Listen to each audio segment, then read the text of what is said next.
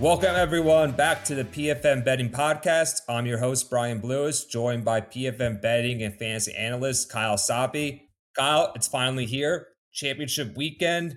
Going into the postseason, these are three of the four expected teams to make it. Well, I guess nobody really expected the Cowboys if you're a believer in just history and just teams choking. But going into the season, if someone told you these were the A F C N F C championship matchups, it wouldn't be the most shocking. What I think probably was the most surprising going in was the Ravens hosting A F C Championship being the one seed. But you were maybe the biggest believer in the Ravens of anybody going into the season. Yeah, I mean, Lamar Jackson is what it takes to kind of win at this level. I mean, if you're talking about a team built for success this time of year, what do you want? You want an athletic quarterback that can pick up yards down the stretch on those tough third downs. You want a field goal kicker that can make field goals and win games. And you want a defense that can keep you in every game. To me, Baltimore checks every one of those boxes as much as any team in the league, and they have for a couple months now.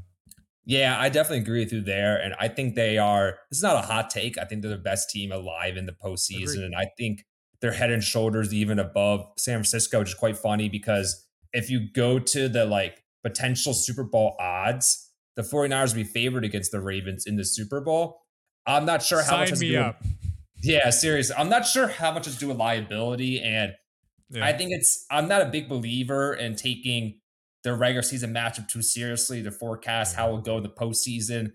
That score, while the Ravens dominated, they had a lot of lucky interceptions off sure. of deflection. So I'm not trying to read that into that too much. Having said all that, like you said, they're just such a complete team. Like, I don't know what their holes are.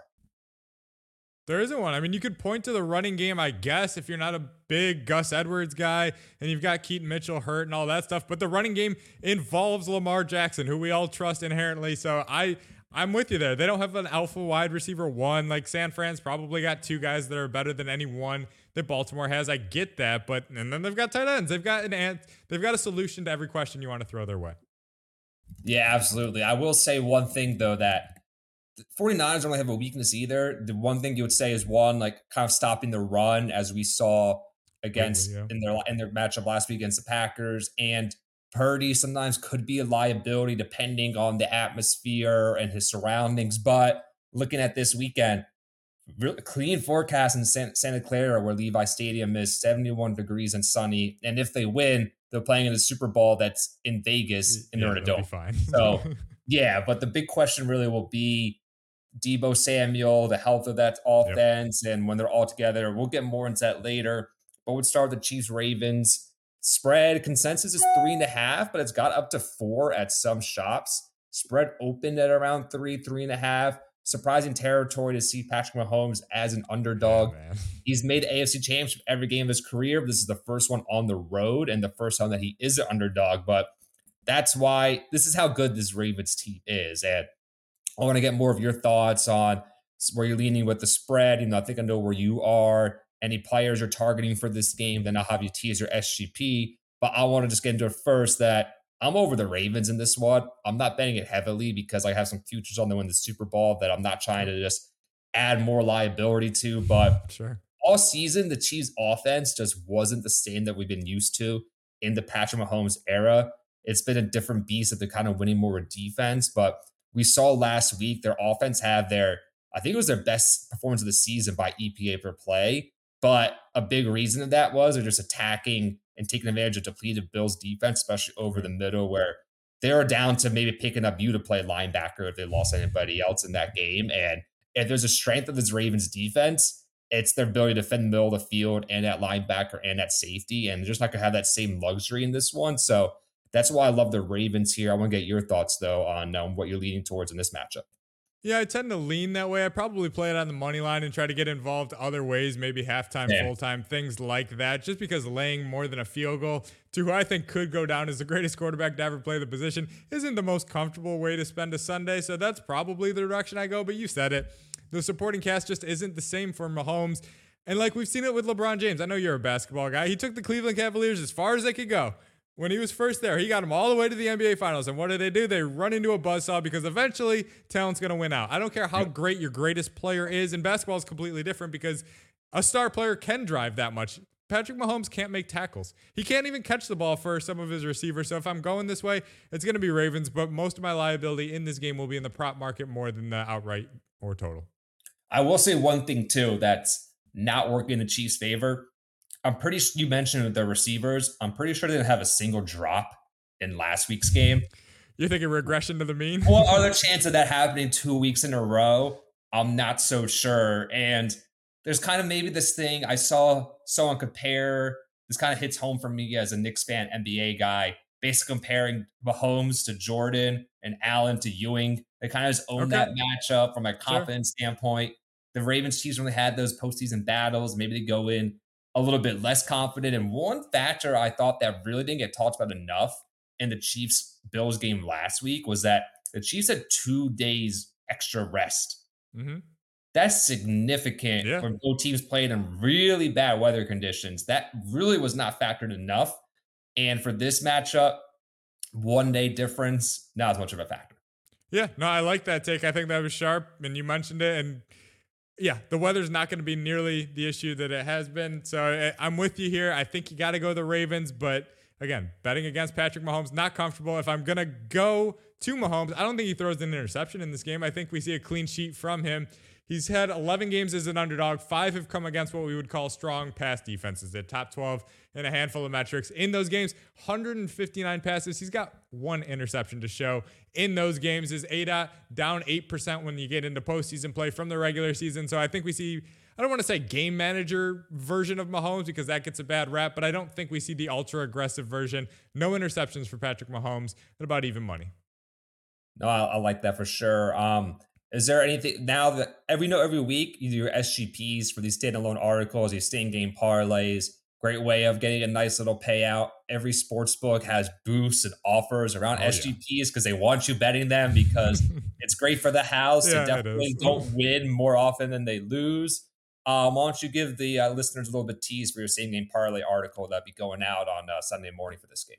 Yeah, we've got Mahomes in there, so that's one leg down. You already know where we're going there. I've got a running back prop in there that you guys might might catch you a little off guard here, but the story behind same game parlays is telling a story, and Brian yep. mentioned it. The houses wa- the house wants you to place these kind of bets because it's hard to do. It's hard to tell the exact story for how a football game or basketball game or baseball game, whatever, is going to play out because there's so many ways to get to the right answer. You could say the Ravens are going to win. There's a million different ways to get there. But if you nail the game script and everything kind of falls into place with how you, whether it's them leading, low scoring, high scoring, everything like that, there's a way to really pay off a four or five, six to one same game parlay. That's what we got cooking for you.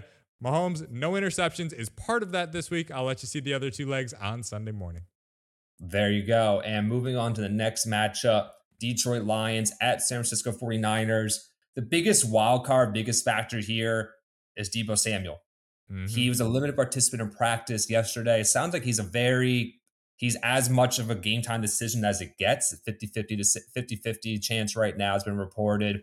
We're recording this on a Friday morning, so we'll, we don't have as much information as of now about his availability for today's practice. He upgrades to a full participant, but uh, plain and simple, this offense really just isn't the same. They don't have all their horses together. We saw that this yeah. year when the three games where they didn't have Deebo and Trent for the full game that they scored seventeen points, pretty sure, in each of those three games, and they went oh and three. And I'm not trying to get into the whole argument of is Purdy actually good or not. Yeah, I no think kidding. he's you definitely got to give him some credit for how efficient he's operating his offense, but he's not close to that tier of guys like, and that's no slight to him. He was Mister Irrelevant. Not many guys are in this category. He's not in that Mahomes, Lamar, Josh Allen tier that could really lift an offense on its own without all the top, all the top playmakers, without the best playmakers, weather aside. So that's certainly a big factor here. And I mean, against your Green Bay Packers last weekend, you could argue that Niners should have lost that game. I mean, Purdy was oh, yeah. begging to turn the ball over, especially in that last drive. He got a lot of credit for leading down the field, but if they didn't score, all the blame would have gone to him because he was begging to give him the ball away. But I will say, going into that matchup with the forty-niners, with the Packers, I was really concerned about the Packers defense because the juggernaut forty-niners offense. forty-niners offense struggled to their standards, but arguably they're playing a worse defense this week in the Detroit Lions. And I think the Lions have that home field advantage in Detroit when they're hosting the first playoff game in over thirty years and just how much that city's been starving for a good football team. I don't think that home field advantage is getting talked about enough. And I forgot what the exact stat was, but the Lions have played a lot of their games in domes this year. And even though this is not going to be, like, weather's not going to be a big factor for this one, that's still definitely concerning that you're going to go from playing a bunch of indoor games to now you're playing outdoors on the road. Not the toughest environment, but it's not like they're playing at Los Angeles Chargers either, where there are no fans. So for this one, I'm really torn. Seven and a half now seems like a lot of points. I like the Niners when it was below seven. I have a player prop I like for this one, most importantly, though, but um, I'm going to get your takes first on this game. Yeah, I think, I mean, the Lions come into this being a little disrespected, but I do think the 49ers are kind of that good that they can take yeah. advantage. You mentioned this offense. They were putting up thirty points every game with Purdy prior to that little bump in the road, whatever you want to call it, those seventeen-point games in the middle of the season. They're back to clicking to a, at least a reasonable degree. I think they left points on the board last week against Green Bay. Maybe they do the same here, and and maybe the Lions push them. But if I have to pick a side here, I'm siding with the favorite, and it, it doesn't feel great going into this, but I think we've got two elite teams. You mentioned Baltimore kind of being a step above. If you want to make them one, I think San Fran's on their own tier too. And then you yeah. go below that for Detroit and company. So I would go with them. I'm going to go like halftime, full time to get me closer to even money here as opposed to laying a big number over a touchdown in a playoff game against Jared Goff and company. But yeah, I, I don't see how San Fran doesn't control this game. That doesn't necessarily mean they win going away. Seven and a half, you leave yourself open to the back door, which is always a concern. But yeah, if I'm playing aside, it is the 49ers in no other way in this one. I think I'm usually not a big fan of halftime full game combinations, but if there's anything to do that for, it's the 49ers because yeah. Oh, yeah. if they're going to win, they're going to have to have a first half lead. Last week was their first come from behind win the fourth quarter. Yep. I forgot how many points in the Shanahan era. This is a team that once they once they start the neutral game script and they get out to a lead, they're pretty much they're virtually unstoppable with a positive game script, and they're so good, especially so against the Lions when they can sit on it. Yeah, I'm not sure yeah, the Lions can stop them. And it, sorry, go ahead. No, no, you finish your thought, and I was going to expand on that. Yeah, I'm not sure the Lions can stop them in any game script, but if you get into a game script where the 49ers are comfortable and they have McCaffrey functioning on all cylinders with or without Deebo, obviously you prefer Deebo be there, but I think Aiyuk's in for a big game, and Christian McCaffrey, mm-hmm. you just can't count him out. Yeah, it's basically just comes down to that Shanahan's is like the best play caller and scripting drives, and once you have that lead and get out to that lead, it's much easier to do that versus when you're a bit more of a panic mode. And we saw the 49ers against the Ravens a few weeks ago when they were down by a lot of points and their play calling was still how it usually would be in a neutral game script. A lot of right. screen passes, play action, not like not not much traditional drop back passing or passing out of the gun like most teams do when you're playing from behind. So that's why I really I, that's why I said I'm generally not a fan of this type of bets because they kind of come off as traps to me. But if there's anything to do it for, it's definitely the 49ers. I'm, I'm sure that went into your thought process when you um when you when you when you were giving that out. one hundred percent. And if if I'm gonna do it that way, it's to get around these key numbers. If this thing yeah. dropped to six and a half, then I'd be far more willing to take the spread and say, oh, they get there in the end. But around these key numbers, I think San Fran wins, and I feel good about that. But around a key number like seven, seven and a half, where this is sitting, I don't want that trap. Once I get through halftime with the lead, I just want to be rooting for a winner. That way, me and San Fran want the same thing. They don't give a damn if they win by eight points, they win by six points, they win by one. So once we're on the same page there, I feel a lot better about it. Also, I want to say, too, that you talk about seven and a half key numbers. Six, six and a half is getting very close to that it's territory, too. And yeah. a huge example was the Lions game last week against the Buccaneers. I had Buccaneers spread plus six and a half. They score that touchdown late in the game, eight-point game. Comes down a two-point conversion for the spread. For the I mean, we're not going to get an analytics argument right now. I think me and you um, both are more are we're going to be on the same side. Analytics. Yeah. We understand the importance of them. We understand the why. I thought that was the right call, but I also liked it because it gave me a chance at covering the six and a half. Sure. Sure. And it's funny how analytics gets brought up in this negative light for the N F L and all that stuff. It's going to have a massive impact on how these books set lines and how bettors attack these lines. Because like you said, previously unkey numbers, I don't know if that's what they're called, but non-key numbers are kind of factoring in now because you've got two-point yeah. conversions, you've got missed extra points, you've got things that are making these scores look a little wonky, to whereas the off numbers are kind of key. Every half point matters, especially this time of year. All right, um, now let's move on to the player props, where my favorite bet of this game is Jahmyr Gibbs. I mean, this guy's sensational. The only concern is he doesn't get a lot of volume, but mm-hmm. when you're such an explosive big play back, I'm not as concerned about the volume of carries, especially when your lines are still relatively low. And we saw last week that if you look at the raw rushing defense numbers for the 49ers, you would think, oh, this is a very good rushing defense, but they're a little skewed because, as we both know and everyone listening knows, they pretty much dominated all their games this year. And they pretty yeah. much had double-digit leads. Of their twelve wins, only one of them wasn't by was wasn't by more than one score, and that was because of a last-second field goal by Sean McVay to really cover the spread. to cover, there. So, yeah. yeah, exactly. So, so to give you some context, during the regular season, the 49ers' run defense was twenty-six in E P A per play and twenty-four in the success rate. And we saw that last week against the Packers, where Aaron Jones ran for over one hundred yards on eighteen carries, including a fifty-three-yard run. So that's why I like for Gibbs. I got his over at forty-five and a half yards earlier in the week, and his longest rush over for thirteen and a half. A little bit juiced on that. Both those have gone up slightly, but I still like both of those plays there. Before we get into your favorite player props and teasing your S G P, what are your thoughts on uh, Ronnie with Jahmyr Gibbs in this one? I like that, especially if you're kind of, I mean, they're correlated, right? If he goes over, even if it's now fifteen, sixteen yards, if if he hits that longest rush, you have to think he's getting his ten to twelve carries, and that's going to be enough to push him over the total. So I like correlating those plays. Unfortunately, you can't do those in same game parlays with the longest rush and all that good stuff. They're a little too correlated for that, but I do like your train of thought when it comes to betting that angle. And I actually like it when it comes to betting our kind of our halftime, full-time angle here with the 49ers, because if they're going to get up, if the 49ers, then Jahmyr Gibbs is going to be in the game.